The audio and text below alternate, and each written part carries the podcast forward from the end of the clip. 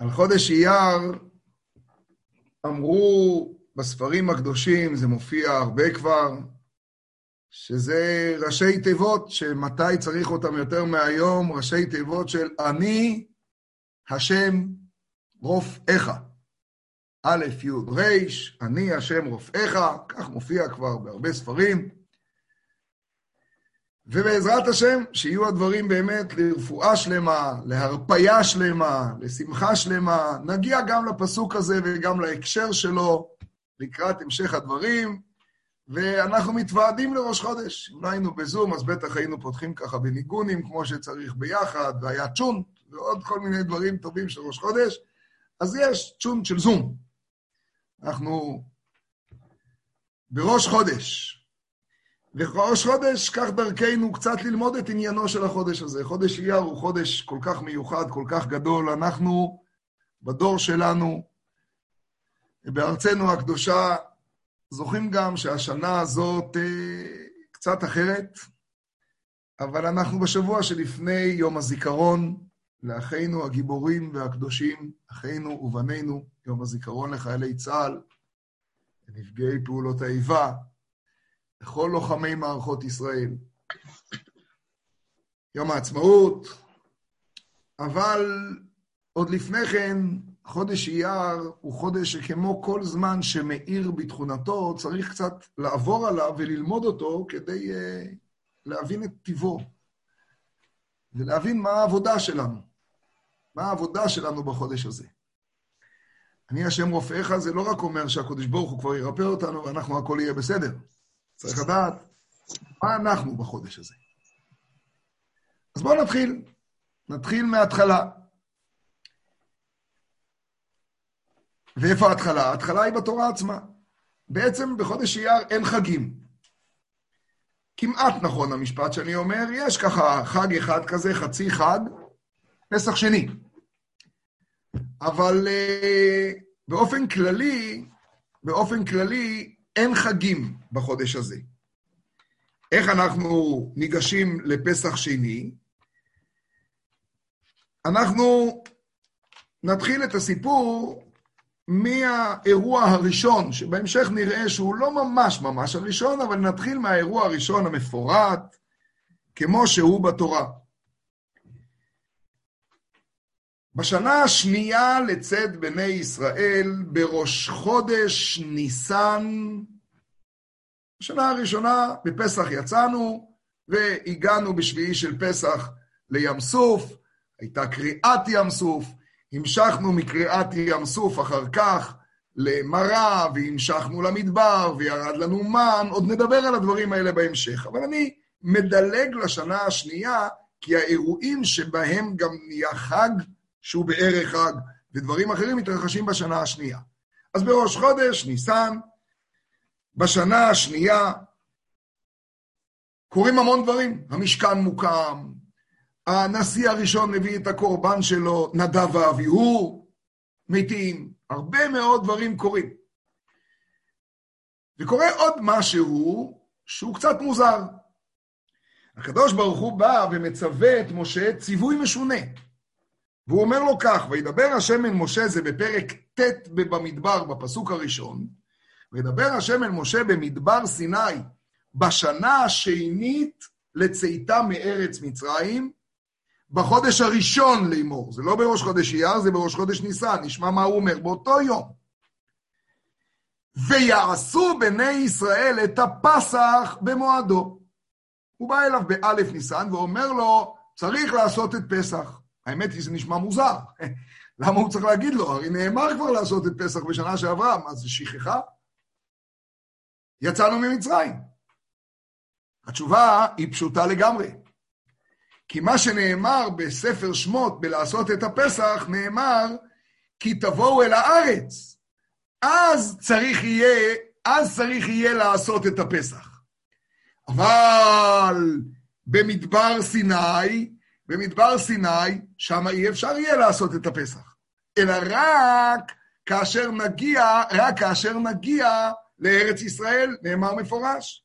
כי תבואו אל הארץ, אז ושמרתם את הדבר הזה לחוק לך ולבניך עד עולם. במדבר לא צווינו לעשות פסח. למה? יש הרבה סיבות. בפועל בא הקדוש ברוך הוא אל משה רבנו ואומר לו, קבל שינוי, ויעשו בני ישראל את הפסח במועדו, אבל מתי? רק השנה הזאת. ואז, ב-14 יום בחודש הזה בין הארבעים, תעשו אותו, ואכן מדבר כך משה אל בני ישראל לעשות הפסח, ובני ישראל עושים את הפסח. ויעשו את הפסח בראשון, ב-14 יום לחודש בין הארבעים במדבר סיני, ככל אשר ציווה השם את משה, כן עשו בני ישראל. אוקיי, זה, זה אירוע של ניסן, זה לא אירוע של אייר. איך זה קשור לאייר? הנה, כולנו יודעים. ויהי אנשים אשר היו טמאים לנפש אדם, ולא יכלו לעשות הפסח ביום ההוא. ויקרבו לפני משה ולפני אהרון ביום ההוא, ויאמרו האנשים המה אליו, אנחנו טמאים לנפש אדם. למה ניגרע לבלתי אקריב את קורבן השם במועדו בתוך בני ישראל? אומר עליהם משה, עמדו ואשמע מה יצווה השם לכם. מה הסיפור? אנחנו רוצים כן לעשות פסח, ולא סתם במועדו. מוזר מאוד מאוד. יש כלל שקיים בכל חג שהוא, עבר זמנו, בטל קורבנו. זה קיים על כל קורבן, זה קיים על כל חג. מה, איך אומרים בישראלית, מה עובר עליכם?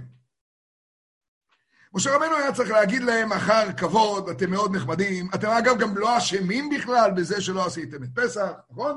הייתם טמאים לנפש אדם, מה אפשר לעשות? אנוסים, אנוסים. לא יכולתם לעשות את הפסח. לפי חלק מחז"ל הם עסקו בכלל באמת מצווה. יכול להיות שהם היו בדרך, לא משנה, אתם לא יכולים הייתם לעשות פסח. מה זה משנה למה? כן הייתם, תכלס. ו- ו- וחוץ מזה, הדרישה שלהם היא בכלל משונה. הם לא רק מבקשים לעשות פסח, מה שנקרא second chance, הזדמנות שנייה, אלא תשמעו אותו מה הם אומרים. הם אומרים, למה ניגרע לבלתי אקריב את הפסח במועדו? תגידו, שוב בישראלית, אתם בסדר? הרי אתם טמאים, אז בשביל להיות טהורים אתם צריכים שבעה ימים. בעוד שבעה ימים זה, זה כמעט פורים הבא, על מה אתם מדברים? אין פסח. נגמר פסח, זהו, היה. אז לא רק שאתם רוצים לעשות פסח, אתם גם רוצים לעשות אותו במועדו. נו נו. משה רבינו אומר להם, עמדו ואשמע מה יצווה השם לכם. נס שלא, אני הייתי צריך לדון שם, כי לא הייתי שומע, אבל משה רבינו יש לו כוח. וכשהוא דופק בדלת אצל הקודש ברוך הוא, הקודש ברוך הוא מיד עונה לו. הוא אומר, רק חכו, אני פונה אליו. ואז אומר לו הקודש ברוך הוא, וידבר השם אל משה לאמור, עכשיו מגיעים לאייר, דבר אל בני ישראל לאמור. דרך אגב, לא לחבר'ה האלה, הוא לא אמור אליהם. כמו שהוא אומר, אגב, בבנות צלופחד, כן בנות צלופחד דוברות, או כן בני יוסף דוברים. לא, לא, דבר אל בני ישראל. באמת, אוי, נ"ב, במרכאות כפולות ומכופלות, שכחתי להגיד משהו. רציתי באמת להגיד, לא, לא יצא.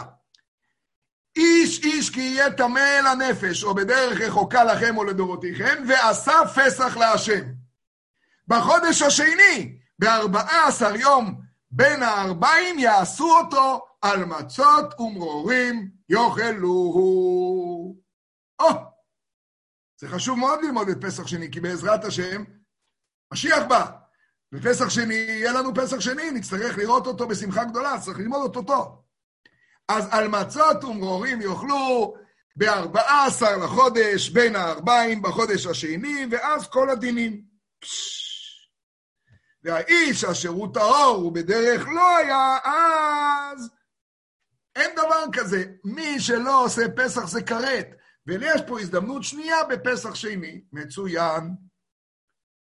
דרך אגב, רק עם יחידים היו טמאים.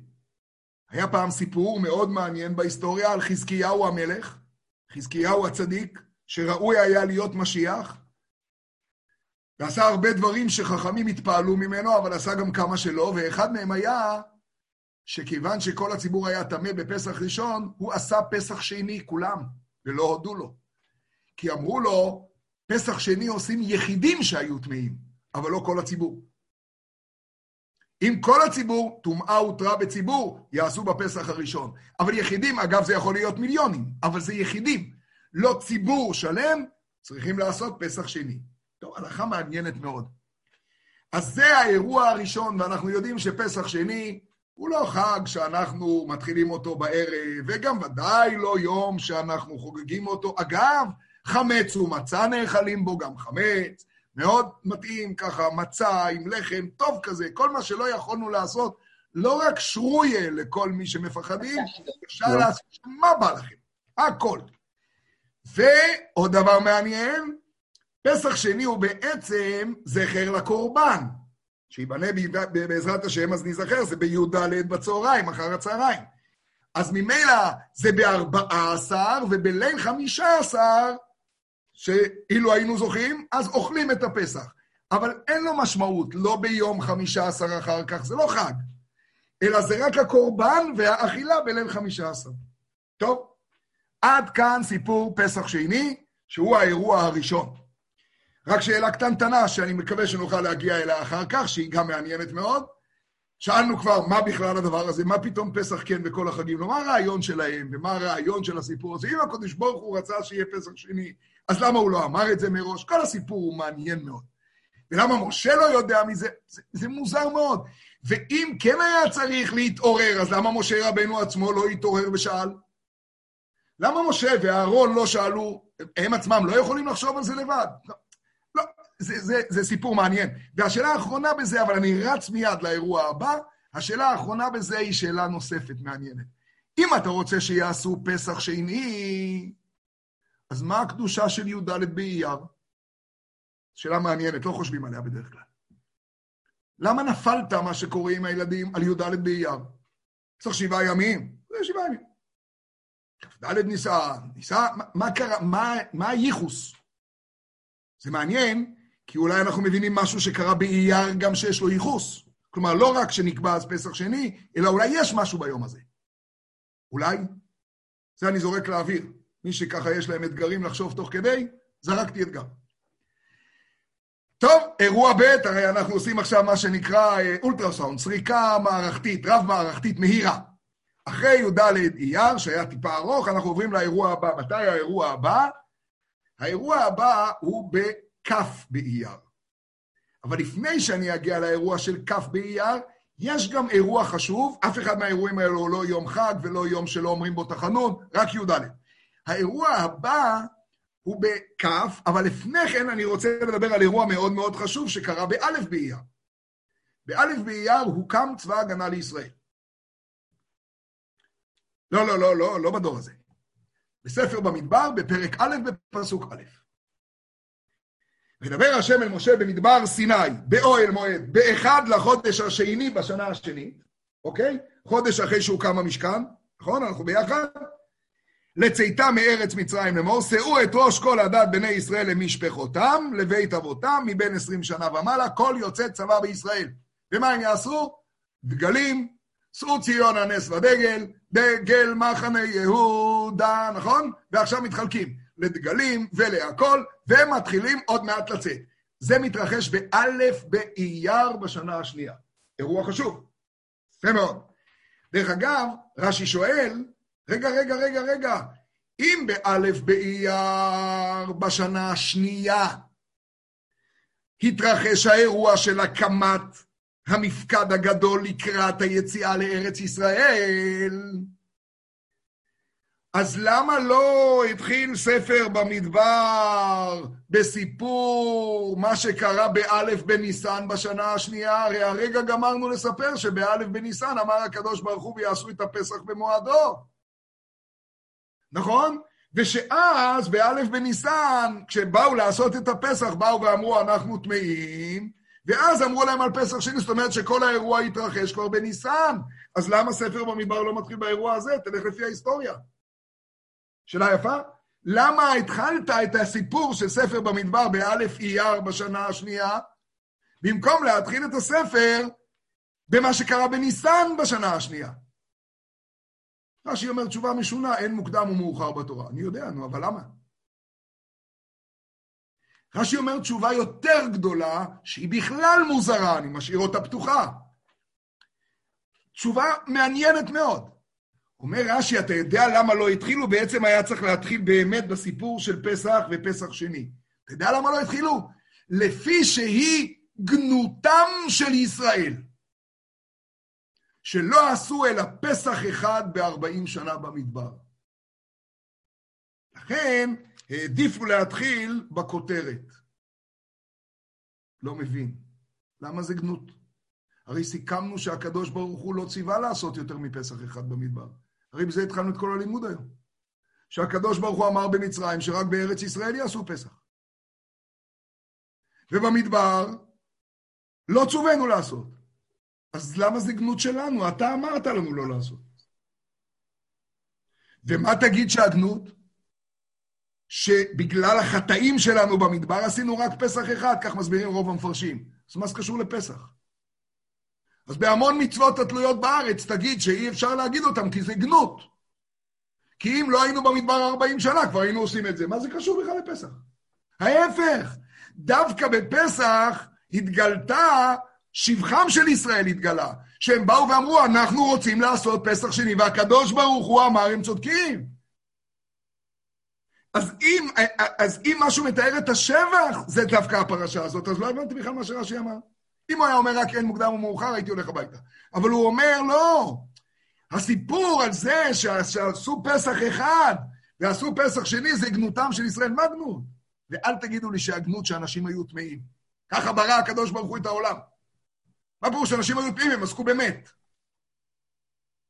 אז מה הפירוש של כל הסיפור הזה? כלומר, אני מסכם, פסח שני, י"ד באייר, באלף באייר המפקד, ורש"י שאל למה לא, לא בזה פתחו. תזכרו גם את זה, אנחנו עושים עוד סיבוב קטנצ'יק ומתחילים את הכל מההתחלה. אחרי א' באייר שצה"ל מוקם, בי"ד באייר שעשו פסח שני, בכ' באייר יוצאים לדרך. כ' באייר, אני במקרא עוד, אני בתורה, אני הולך בתורה עכשיו. אמרו לי שפספסתי את ה' באייר. לא, לא, פספסתי, אני אגיע להכל, מבטיח, בעזרת השם, בלי נדר. בכ' באייר מגיעים למסע. מתחילים. ואז יוצאים למסע הגדול, הקדוש ברוך הוא אומר להם לצאת לפי הדגלים, עם המסעות, כולנו זוכרים. יתרו עם האוהל שלו, והיית לנו לעיניים, יוצאים וההמשך ידוע. אחר כך יש את האספסוף, יש את מרים, יש את המרגלים, אבל באייר, בכ' באייר יוצאים. זה האירוע האחרון שאנחנו מכירים עם התאריכים שלו. יפה? זה כתוב בפירוש בפסוק הבא, ויהי בשנה השנית, בחודש השני, ב-20 לחודש נעלה הענן. ואז יוצאים מהר סיני ומתחילים את המסלול. עד כאן האירועים שאנחנו מכירים מהתורה. הקמת צה"ל, פסח שני, תחילת המסע. בסדר? כל זה בשנה השנייה. נו, אחר כך אנחנו יודעים שבי"ח באייר ל"ג בעומר, רבי שמעון בר יוחאי, רבי עקיבא, גם לשם נגיע. עוד מעט נגיע לדור שלנו, חכו, לשם אנחנו הולכים כל הדרך. אבל לפני שאנחנו מגיעים לשם, היה משהו בכל זאת בהתחלה, ואליו נגיע עוד רגע. היה משהו בשנה הראשונה, ושם נגיע עוד מעט. האם כל האירועים האלה מלמדים משהו מבחינת התפקיד שלנו, הסגולה של החודש הזה, הכוח של החודש הזה? חודש ניסן הוא הכוח של הגאולה מלמעלה. מה, מה, מה אנחנו אמורים ללמוד על החודש הזה, אייר? הדרשה של אני השם רופאיך היא דרשה נחמדה, אבל היא רק דרשה או שיש בה משהו מאוד עמוק שנצטרך לנתח אותו עוד מעט. לכל חודש יש את הכוח שלו. לחודש אייר גם יש אגב שם, שם מקראי. הרי אייר זה מהשמות שעלו איתנו מבבל. אבל יש לו גם שם מקראי בספר מלכים, חודש זיו. ושם החודש הזה חשוב מאוד לאירוע היסטורי נוסף שהתרחש באייר. אנחנו לא מציינים אותו כחג, אבל הוא אירוע בעל חשיבות רבה מאוד. שלמה המלך בונה אז את המקדש, בחודש זיו. באחד לחודש זיו, בניית המקדש. מקדש ראשון, שזו משמעות חשובה מאוד. ובדור שלנו זה חודש מאוד מהותי, מאוד מאוד מהותי. לפני שאני אגיע למה קרה בשנה הראשונה בחודש אייר, כדי לנסות ביחד לתפוס את הנקודה של החודש ומה היא אומרת לנו, וממנה להגיע ליום הזיכרון וליום העצמאות ולעצמנו.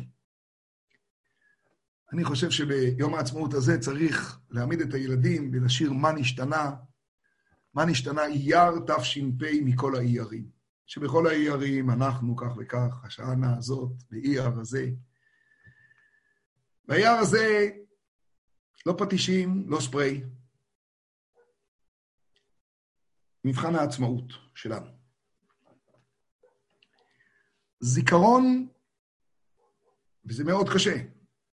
אין שנה, הרבה מאוד שנים, אני חושב מה שאני עומד על דעתי, ודאי, מאז שזה היה קשור עם תלמידים ועם חברים, שנה שאני לא עולה להר ההוא שם, להר הרצל, שלמה זלמן אוירבך, זכר צדיק לברכה, סיפרתי לילדים את זה רק בשבת שעברה, כמה וכמה פעמים היה עוצר את רכבו בדרך בין שערי חסד בירושלים לכל תורה בעלייה ליד הר הרצל.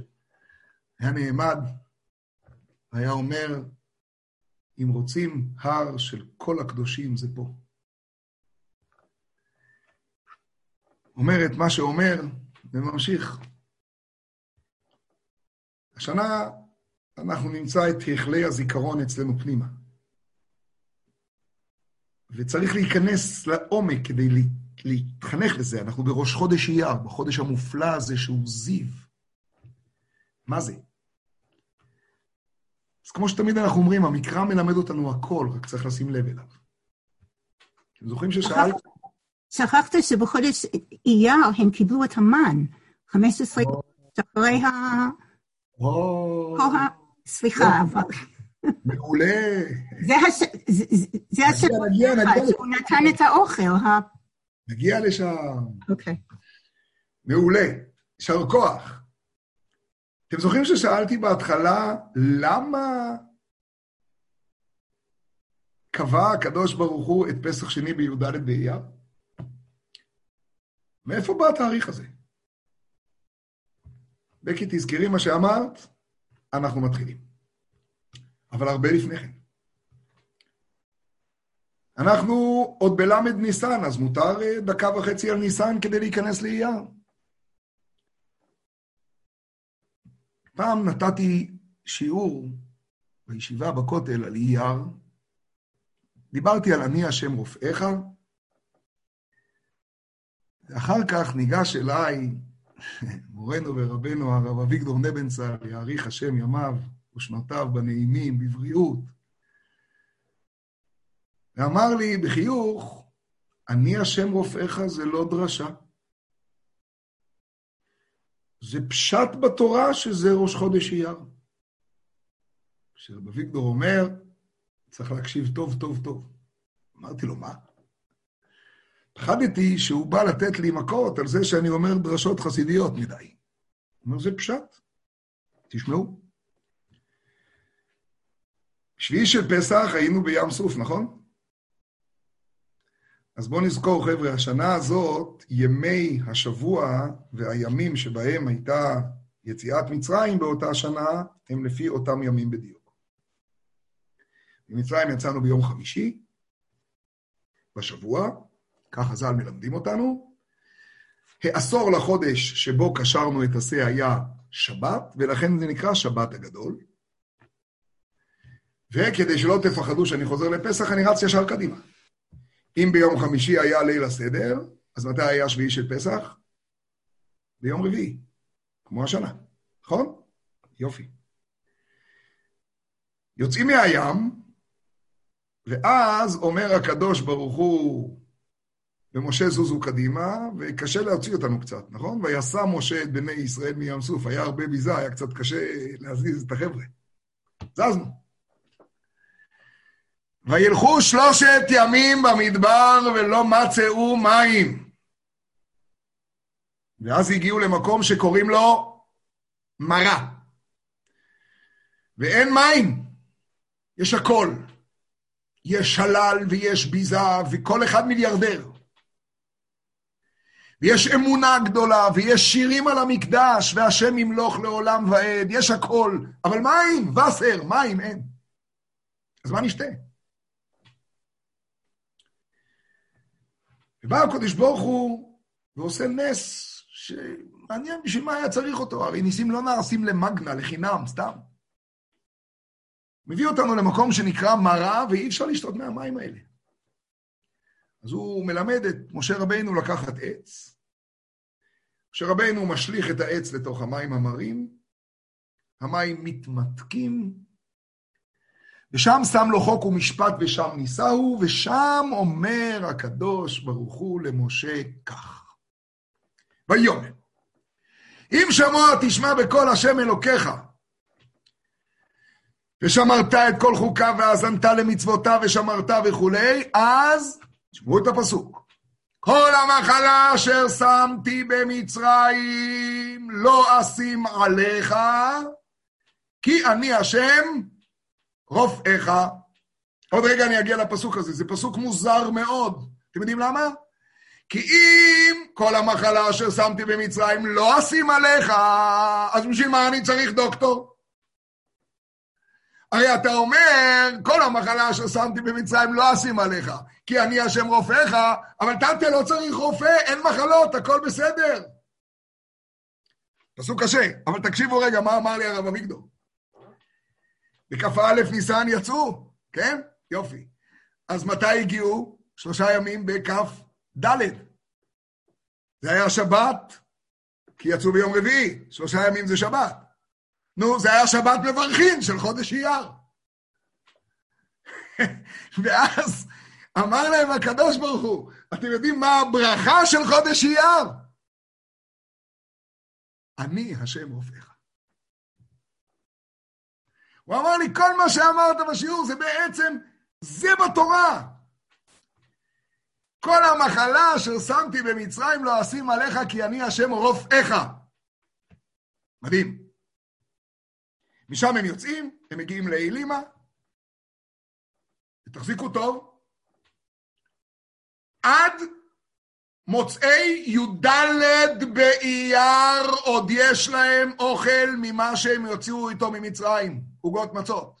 זה נגמר בי"ד באייר. ואז בחמישה עשר יום לחודש השני הם מקבלים את המן. כלומר, יש עוד השפעה מלמעלה של פסח ממצרים עד י"ד. עד אז אפשר לשחוט. בליל ט"ו אוכלים את השחיטה הזאת, ואז מתחיל המסלול החדש. זה הרגע האחרון שאתה עוד יכול לקחת איתך את הנקודה של מצרים, אבל למה לא אמרת לנו את זה בהתחלה? למה אנחנו היינו צריכים לדעת את זה לבד? עכשיו אנחנו מתחילים את הכל. נגמרה סריקת האולטרסאונד. עכשיו אפשר להתחיל.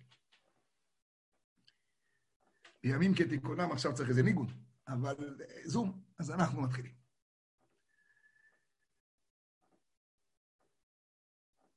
אז מה אמרנו? שבמראה היה שבת מברכין אייר. ומה שאלנו? מה זה כל המחלה אשר שמתי במצרים לא אשים עליך, כי אני השם רופאיך. אתם יודעים איך להסביר רש"י את הקושי? הרי אם אין מחלה, בשביל מה צריך רופא? תשמעו את המילים של רש"י, אני מצטט אותו מילה מילה. ואם אשים, לא אשים עליך, ואם אשים, הרי היא כאילו לא הושמה. שמעתם את זה? למה? כי אני השם רופאיך. לא הבנתי. זאת הייתה ההקדמה לברכה שברך הקודש ברוך הוא בחודש הראשון שהוא נתן לנו ברכה. אתם יודעים מאיפה אני יודע שזה היה החודש הראשון שהוא נתן לנו ברכה? כי רק בראש חודש ניסן קידשנו פעם ראשונה את החודש. אז ברכת החודש הראשונה שברכנו הייתה במרה. ואז בא הקודש ברוך הוא והיה החזן ואמר לנו מה הנוסח. ספציפי לאייר. אז אם בכל חודש אנחנו מחפשים, בחודש אייר יש.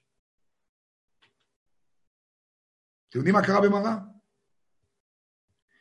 במרה הגיע מבחן האמונה האמיתי הראשון שלנו. במראה לא ראתה שפחה על הים, מה שלא ראה יחזקאל בן בוזי. במראה לא נקרא הים ולא נחצה ל-12 שבילים. במראה היינו צמאים ומסכנים. במראה גם לא יכולנו לשלוח אצבעות מאשימות. לא למצרים ולא למדבר. גם לא יכולנו לשלוח אצבעות מקוות.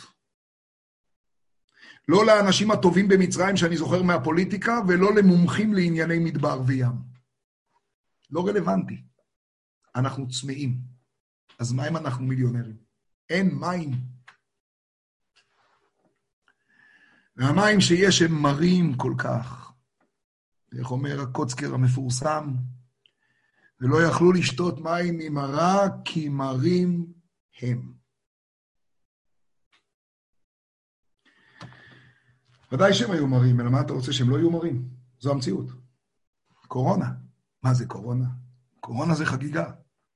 מרה. מרה, דרך אגב, פירושו מחלה. מחלה קשה. ושם מלמד הקודש ברוך הוא את משה רבינו, את מה שמשה רבינו מלמד אותנו, את מה שעכשיו הגענו אליו. לא מטה, לא קריעת ים סוף, לא ברד ולא שכין. תיכנסו לתוך המרירות ותלמדו להפוך מר למתוק. איך אומרים הישראלים? תלמדו לעשות מהלימון לימונדה. אבל הרבה יותר. תלמדו שכשאתם תדעו לעשות מהמר מתוק, שם יעבור קו פרשת המים, לא סתם המים שאני מתכוון עכשיו. שם לא רק מים תקבלו, שם בעצם, בעצם שם יתחיל העולם שלכם. אתם יודעים למה? כי שם שם לו חוק ומשפט. ושם נישאו. נישאו זה כמו ניסן. עד עכשיו בא הקדוש ברוך הוא מלמעלה והוציא אותנו. עכשיו הוא בא והרים אותנו. הוא אמר לנו, תמתיקו את המר. תראו את המר ותבינו שאם אני השם נתתי את המר הזה, אז הוא מעלים נקודה שכשאתה ורק אתה האדם, רק אתה תוכל להמתיק אותו. אף אחד אחר לא. ובך בפנים יש את הכוח להמתיק את זה. ובשביל להמתיק את זה אתה לא צריך ללכת לקניון, הוא סגור. העץ שנמצא פה במדבר זה לא קני סוכר, העץ המר שנמצא פה במדבר, תכניס אותו למים ותשלוק את המר הזה. איך אומר הרמב"ן במקום? שם הוא לימד את סוד הרפואה, את סוד התרופות, אומר הרמב"ן לפני 700 ומשהו שנה. שם הוא לימד את האנטיביוטיקה. מר מרפאים במר. שים את אותו חיידק ותרפא את הנקודה כשתגיע אל השורש.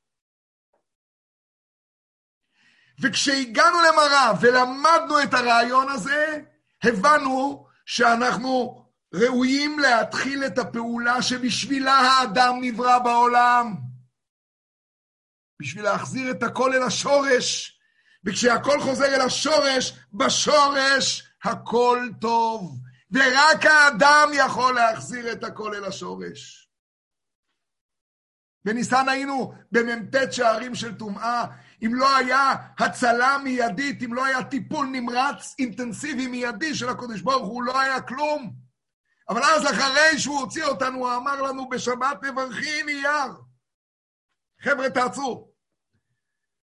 תמתיקו את המר.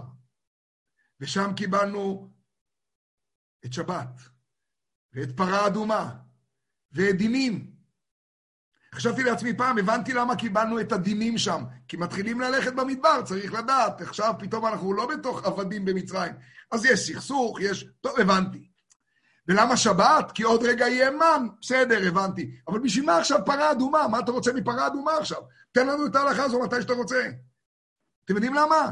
כי רק כשהגיעו למראה הבינו שאפשר לצאת מטומאת המוות בעולם.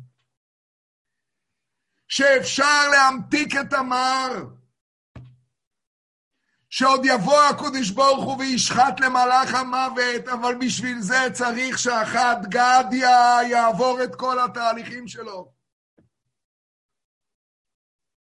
זה קרה בכ"ד ניסן, בשבת מברכין אייר, בשבת מברכין הראשונה.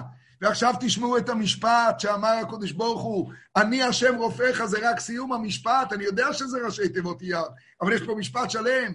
כל המחלה אשר שמתי במצרים לא אשים עליך, ואם אשים, אני לא מתכחש לזה שיש קשיים, לא מתכחש לזה שיש מחלות, אבל אתה יודע מה כוחו של המאמין? שאם אשים, הוא לא רואה את המחלה, הוא לא רואה את העובדות, הוא רואה את השורש, הוא רואה את הסיבות, הוא רואה את המקור. הוא מבין שאם אני השם שמתי את המחלה, אז אני השם רופאיך, ודרך המכה הזאת יבוא אור ומתיקות שמעולם לא הייתה.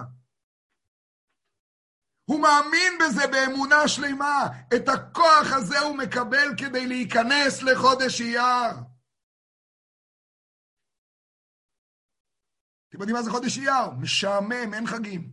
אני עוד במקרא, אני לפני יום העצמאות. אין, אין, הכל משעמם. זה החודש היחיד שכל יום נספר בפני עצמו. שצריך לספור יום-יום ולראות איפה אני היום, ואיפה אני היום ביחס לשבוע, ואיפה אני ביחס לשבעה שבועות. ואיפה אני ביחס למעבר ממצרים, ממחנות המוות של פתאום ורעמסס, ממ"ט שערי הטומאה, לקולות של הר סיני. איפה אני? לא איפה הקודש ברוך הוא, לא איפה ההיסטוריה, איפה אני? כל יום, אין עוד חודש כזה שכל יום הוא מצוות ספירה. כי כשאתה רוצה להירפא, צריך לקחת את התרופות בזמן. ויש שעות שאם פספסת עוד אפשר להשלים, ויש שעות שאם פספסת כבר, כבר לא כל כך אפשר, ובערך.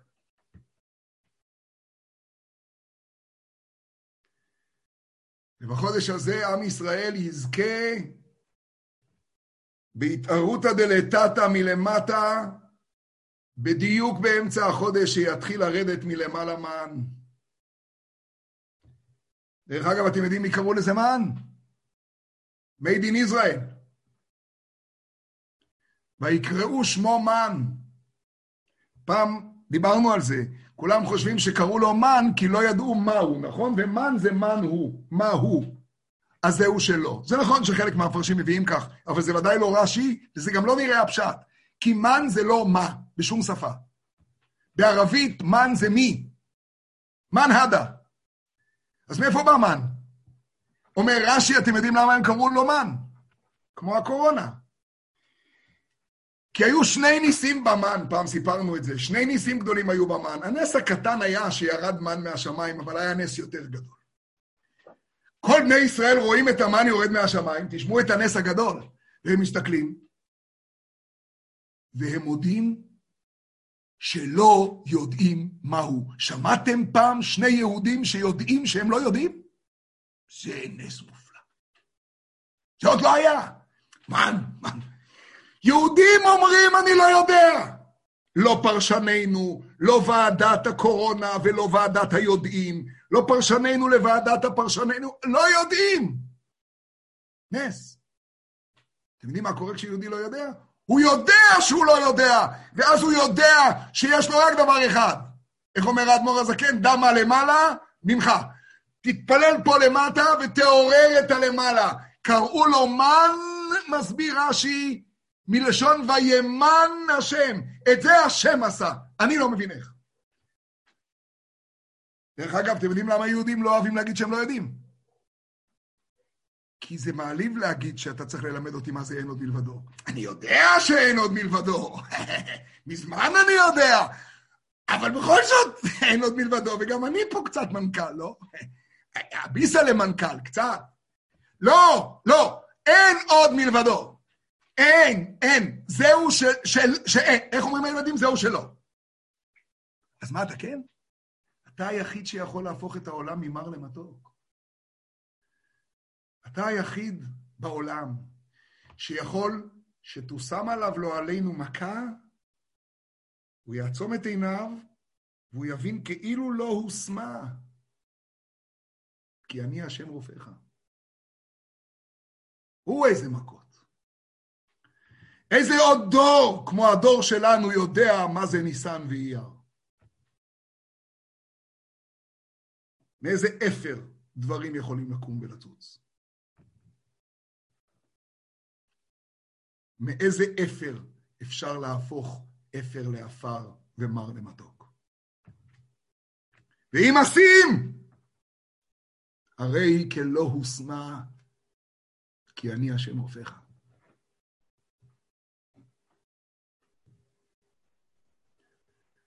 אתם יודעים מה קרה באייר? אני אתחיל את מה שקרה באייר דווקא ממה שקרה בי"ח באייר, מהסוף. אתם יודעים מה קרה באייר? באייר בא רבי עקיבא. הוא כמעט בן מאה, אולי יותר. 24 אלף תלמידיו מתים. כל התוכניות הפוליטיות שלו על מרד בר כוכבא נכשלו. מה הייתם מציעים לאדם בכזה סדר גודל? לא איזה סוויטה באחוזת קשישים מכובדת, בנחת. תכתוב זיכרונות. תעשה גובלנים. תצייר. אנחנו נכתוב עליך ספרים. אתם יודעים מה עושה רבי עקיבא? הולך ומעמיד את התורה עם חמישה תלמידים, אף אחד לא אמר לו, תגיד, איפה הרייטינג של פעם 24 אלף? הופיע אצל תלמידי הארי הקדוש, שזה לא רק היה בכמות, כתוב שחמישה התלמידים השניים שלו היו כמו לוחות שניים ביחס ל-24 אלף הראשונים שהיו כמו לוחות הראשונים. אתם? רבי שמעון בר יוחאי, לוחות שניים. רבי מאיר, אתם תופסים מה אנחנו מדברים? ומה עושה רבי עקיבא?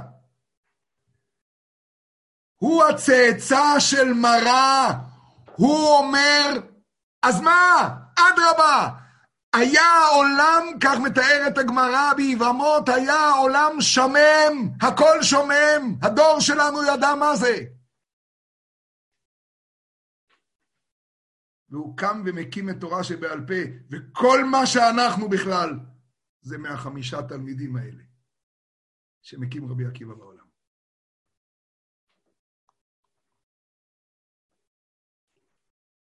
וכשמת, ויצתה נשמתו באחד, שואלים אותו על תלמידיו, רבנו עד כאן?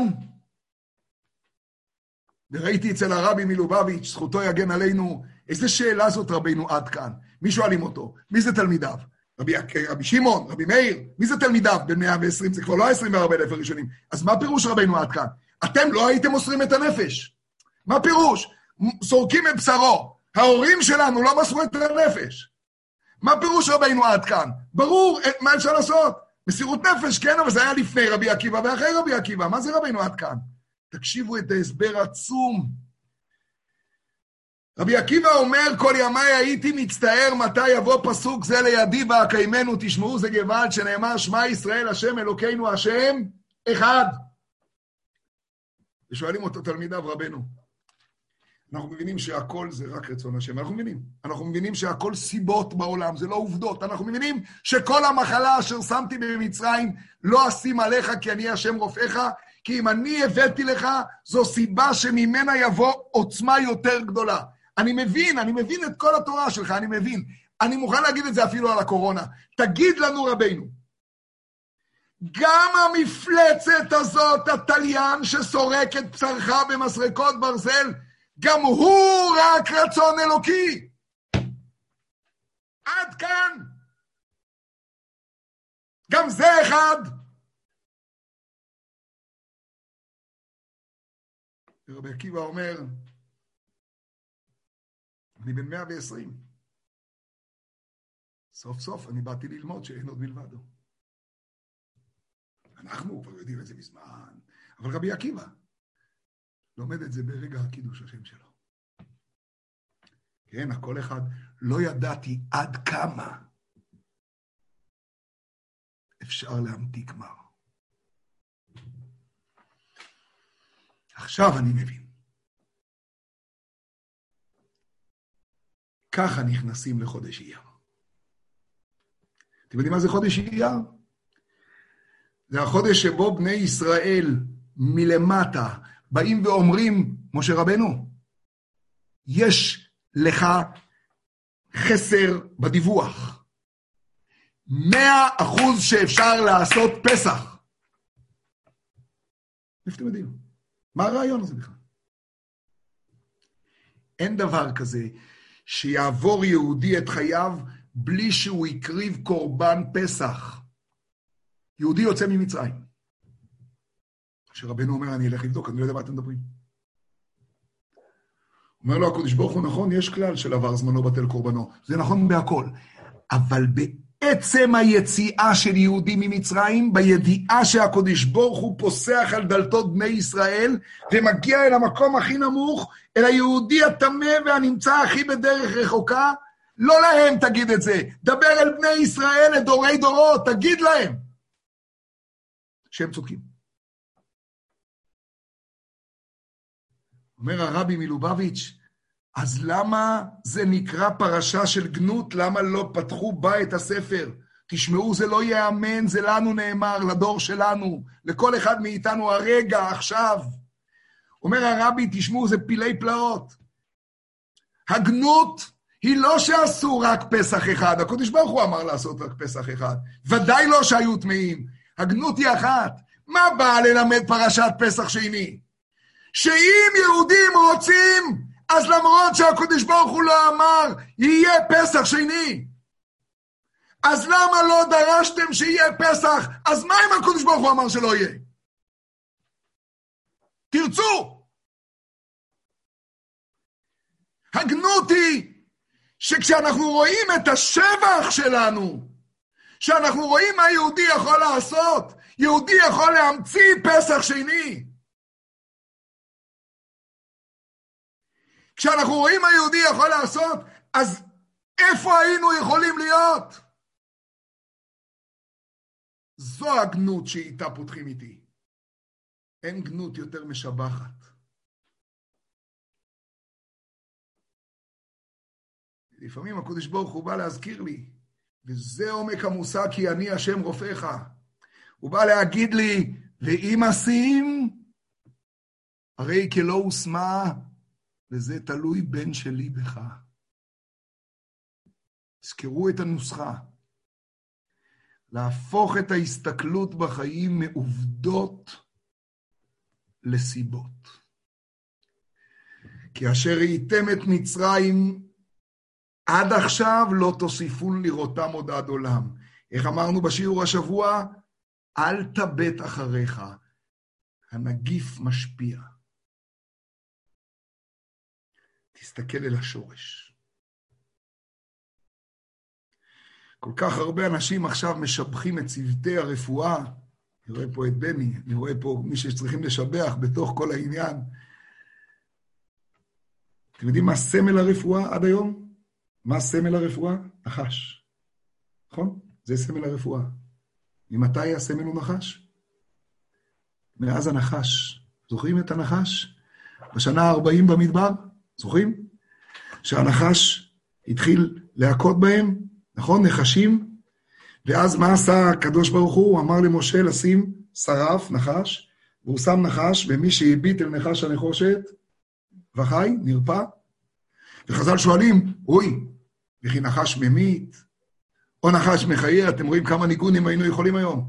אלא בזמן שישראל מסתכלים כלפי מעלה, תחזיקו טוב, לא הבנתי את זה אף פעם, לא הבנתי. אז אם אתה רוצה שישראל יסתכלו כלפי מעלה, אז למה אתה תוקע להם נחש? תגיד להם להסתכל כלפי מעלה, זה מבלבל, לא? הנחש לא ממית ולא מחייב, הבנתי, אז תגיד להם, חבר'ה, תסתכלו כלפי מעלה. אומר האדמו"ר הזקן, לא כלפי מעלה לשמיים.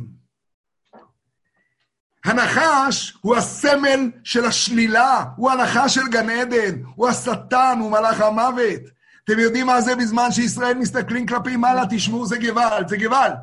בזמן שישראל מסתכלים כלפי מעלה של הנחש, כשהם רואים את תמר בלמעלה שלו, בשורש שלו, את תמר באיך ובשורשו,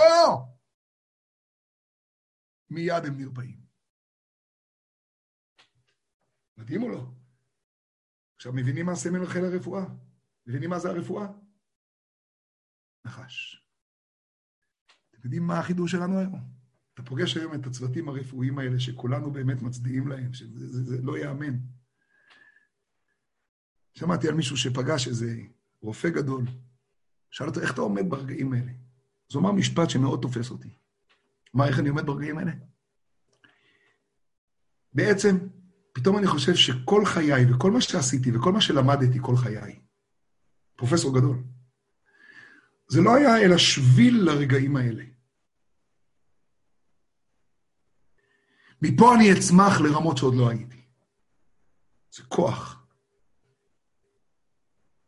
שמעתי מצדיק אחד, שזה לא רק על הרופאים, זה גם עליי, ועלייך, ועליך. אולי כל החיים היו שביל לרגעים האלה,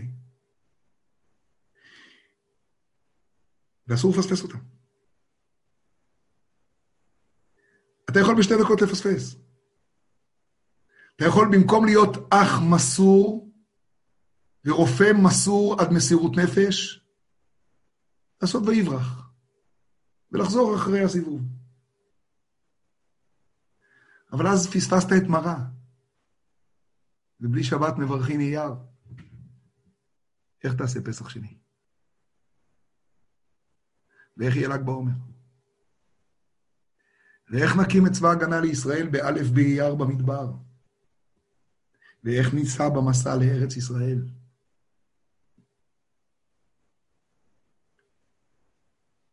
זה גוואלד. זה הסיפור של החודש הזה. להבין כמה הקודש ברוך הוא נותן בי וכמה הוא מצפה ממני וכמה רק אני יכול להפוך את העולם. כשאני אבין שאני לא יכול כלום, ולכן אני יכול הכל. אני רוצה לכבוד ראש חודש לסיים בסיפורון קטן ששמעתי היום, והוא ריגש אותי מאוד. סיפור מהימים האלה על יהודי באמריקה שהחלים ממחלת הקורונה, יהודי זקן, בן 80 ומשהו. וכשהוא יצא, אז אה, הוא היה במקום פרטי, ובאמריקה דברים עולים קצת כסף, כמו שאתם יודעים, גם בקורונה זה עולה כסף לפעמים. אז אה, הוא עבר מכונת הנשמה, ועבר טיפולים מופלאים, והנשימו אותו, הוא היה מורדם ומונשם, כבר לא היה פה, והוא... ואמרו לו שהוא יצטרך לשלם, לא חשוב עכשיו, וזה, בנימוס, ימים קשים, אבל הוא צריך לשלם עשרת אלפים דולר. טוב, היהודי הזה התפרץ בבכי נוראי. טוב, הביאו את העובדת הסוציאלית וזה, ואז אמרו לו, תשמע, חס ושלום, אם זה כל כך קשה, נוריד את זה. 7,500 דולר. בוכה, בוכה, בוכה, בוכה. כל כך קשה, נוריד, שש, חמש. הוא פורץ בבכי יותר חזק. מרגיעים אותו. נרגע ושואלים אותו, מה אתה בוכה? אנחנו... עזוב, עזוב תשלום, מה אתה בוכה? זאת אומרת, אני בוכה על זה. קחו 20 אלף דולר. כשאמרתם לי את המחיר, פתאום חשבתי, כמה משלמים על זה שמנשימים אותך? עשרת אלפים דולר? כמה שילמתי לקודש ברוך הוא 83 שנה על זה שהוא הנשים אותי? על כל נשימה עשרת אלפים דולר. מתי אני אוכל להמשיך לשלם את מה שאני צריך? כי אני השם רופאיך.